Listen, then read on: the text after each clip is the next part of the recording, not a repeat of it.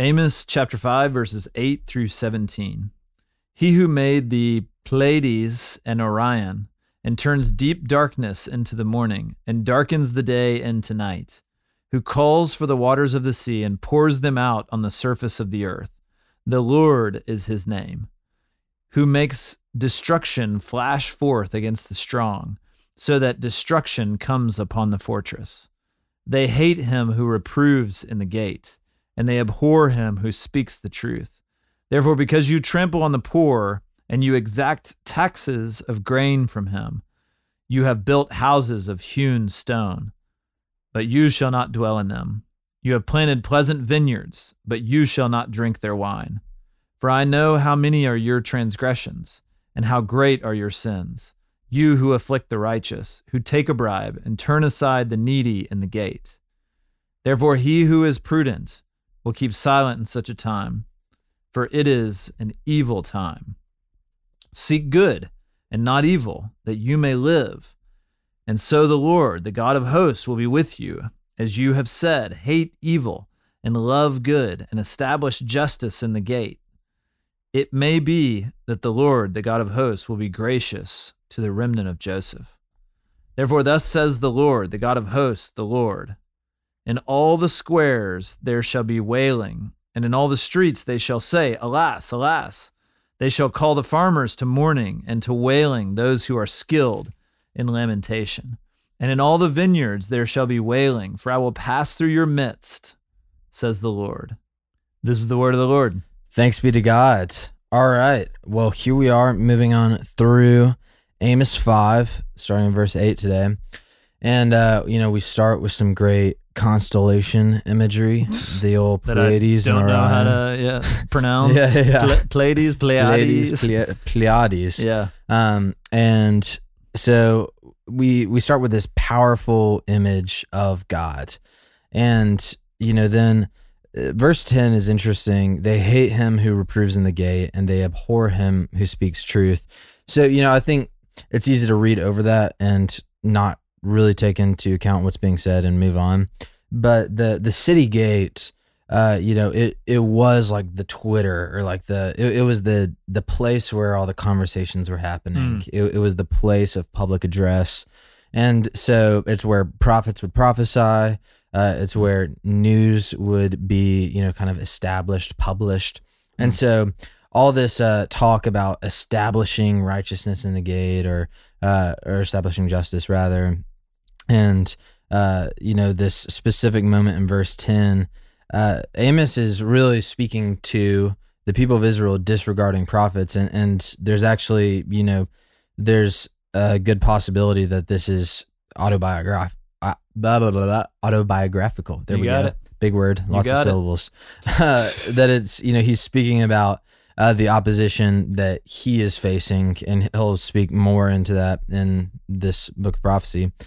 Um, but you know, again, we have this strong, strong overtone of Israel's love for injustice and Mm. um, getting rich off of you know taxing people that they have no business taxing, Mm. trampling on the poor, and we have a really interesting bit of image here um, that it's it's there in verse eleven where it says you've built your houses of hewn stone so you know real good sturdy solid house Mm. you've built your houses of hewn stone but you shall not dwell in them you've planted pleasant vineyards but you shall not drink their wine Mm.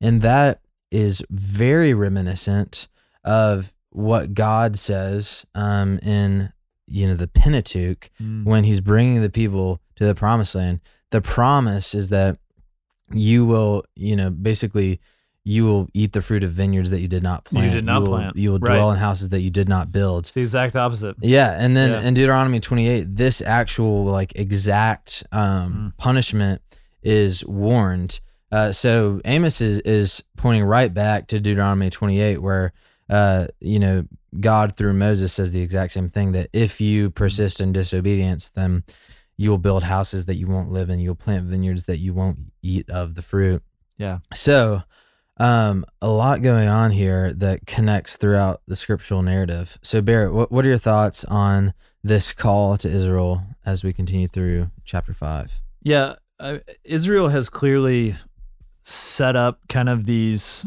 uh, centers of of worship, these altars at at Gilgal and Bethel. Mm-hmm. You know, as you as you mentioned in previous days, but um, so they've kind of set up these places, and it seems like what Amos is saying, especially in verses eight and nine, is that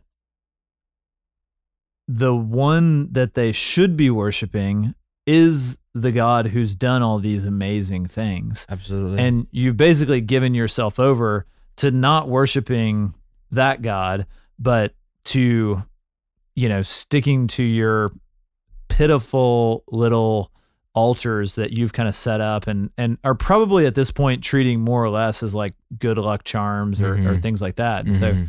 you know, he says in verse eight, he's uh, uh, mentions the those constellations of star, stars. He made uh, Pleiades and, and Orion, and turns deep darkness into the morning, and darkens the day into night. Who calls for the waters of the sea and pours them out on the surface of the earth. The Lord is his name. Who makes destruction flash uh, forth against the strong, so that destruction comes upon the fortress. You know, it's interesting that he says the Lord is his name. Um, you, you're always good to point out that you know when we see Lord in all caps, it's it's actually the name of Yahweh, Mhm. and so it's the covenant name of of God, uh, his and- signifying the covenant that He makes with Israel. And so Mhm. essentially, what this is saying that we don't pick up on in English is that the the Lord Yahweh, who is known as the covenant God of Israel, so it when when that name is spoken, it kind of signifies that it's more of a local deity. It's like the covenant God of Yahweh. But then at times, like the Bible talks about how Yahweh made everything. So it's almost like you guys see this as like a local God. I'm trying to tell you that this is the God who made totally the entire Totally. universe. Yeah, absolutely. And so, uh, and and this was the crazy thing about Israel, and I would say it's the crazy thing about us today as Christians. But we have this crazy belief that the one God that we serve is the creator of the entire universe, yeah. and and sometimes we lose. I, I sometimes I think we lose sight of that, hmm and w- we don't lose sight of it cognitively Sure. we know it cognitively in our brains like we understand and we say who you know who created the heavens and the earth and will carlisle would say it was god you Yeah. know I, we read that in genesis 1 but like functionally and practically as we live out our lives uh, you were talking about you know the interpretation of covid as this like plague that Mhm. came on us and like we do tend to view those things in purely secular terms or like Yep. political terms or whatever Yeah. was but what was God trying to tell the world? hmm Like what was he trying to say to all of us hmm through that? I mean, surely we don't believe in this distant God who is who was if not unaware, totally distant that like Yeah. he doesn't even he didn't even have a hand in that whole thing. yeah. And, and I'm not I, I'm not trying to suggest a you know some superstitious prophecy on on why COVID did this or that Yeah. but I- I, I do know what I do know what scripture says over and over and over, particularly in the Old Testament to the people of Israel, that when things like this are happening, the right response is turn back to God. hmm Turn back to this Yahweh because there may be altars that we have set up. There may be things that are not right. And I think we can all look around us and say, absolutely, that is the case. Mm. And so let's take this as a wake up call. We don't have to we don't have to have these grand interpretations and like, you know, try to, you know, have um uh, try to try to, you know, find all the signs of what this might mean in the book of Revelation or whatever. But we can say for certain that when things like this happen, the Lord is giving us a um he's giving us a wake up call to say turn back to him. And so I, th- I think it's always a call for us to check our hearts and say, "Wow, yeah. have I gotten off course somewhere?" Yeah, absolutely. You know, this is like a very, very nuanced topic, but I think it is worth like being more a part of our daily discussions.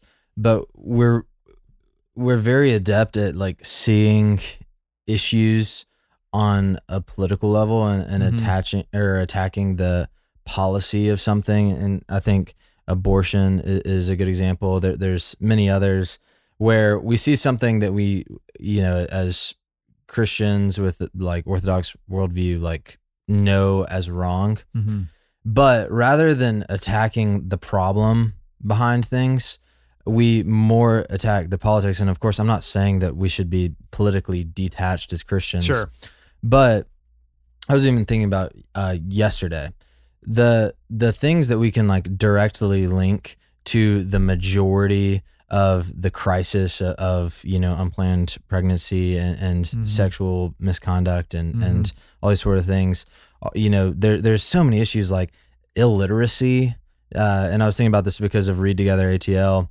Uh, but there's these little pockets of Christianity that have their finger on the pulse, where it's like, you know, communities where there's illiteracy, Hmm. where there's a very low chance of being trained and raised to be a good employee, where Mm. there's communities where there's just not many good businesses that Mm. are like elevating people. Um, that is where sin runs rampant. Hmm. And ultimately, it's places where injustice has thrived. Hmm. And so I think what we have to be really, really careful about is not just being passionate about the the politics and big picture things around issues while being totally detached from actually doing justice and bringing justice, bringing righteousness, bringing productivity into arenas where we see issues. Yeah. And I think that that is really what Amos is calling out is we have to be so careful and I have to be so careful. I'm I'm speaking from personal conviction Sure. of r- living a religiously upstanding life Mhm. while actually not doing anything uh, to the injustice, to the Yeah. lack of righteousness around me.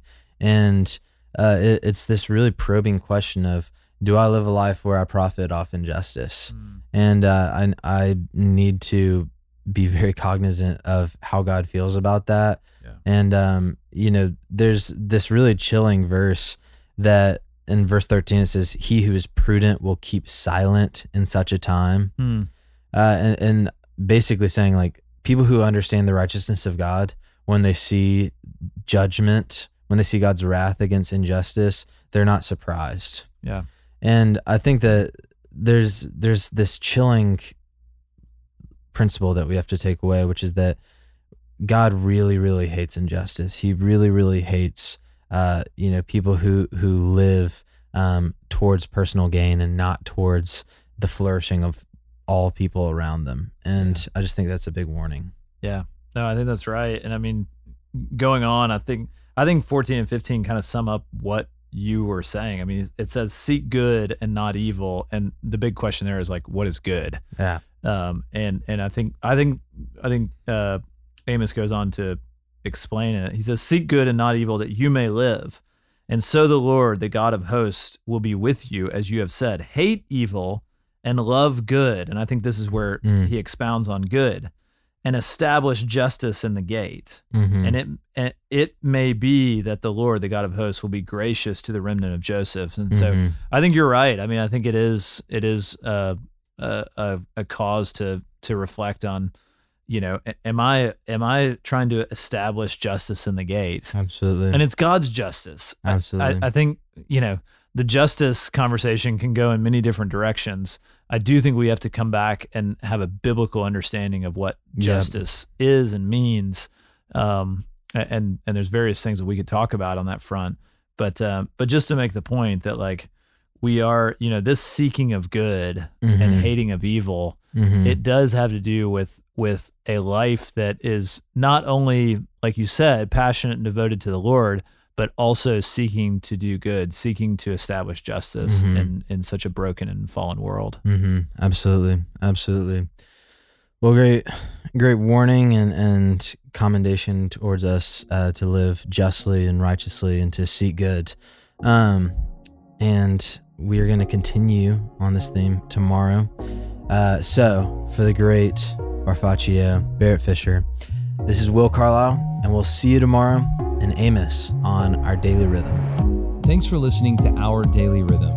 I'm Jason Dees, one of the pastors of Christ Covenant, and Our Daily Rhythm is a ministry of our church designed to help you more faithfully and effectively meditate on God's Word. If you ever have a question for us about one of our Bible readings or one of your own Bible readings, please don't hesitate to text us at 404 465 1737. Again, that's 404 465 1737. Or email me directly at jason at christcovenant.com. We'll meet you again tomorrow for our daily rhythm.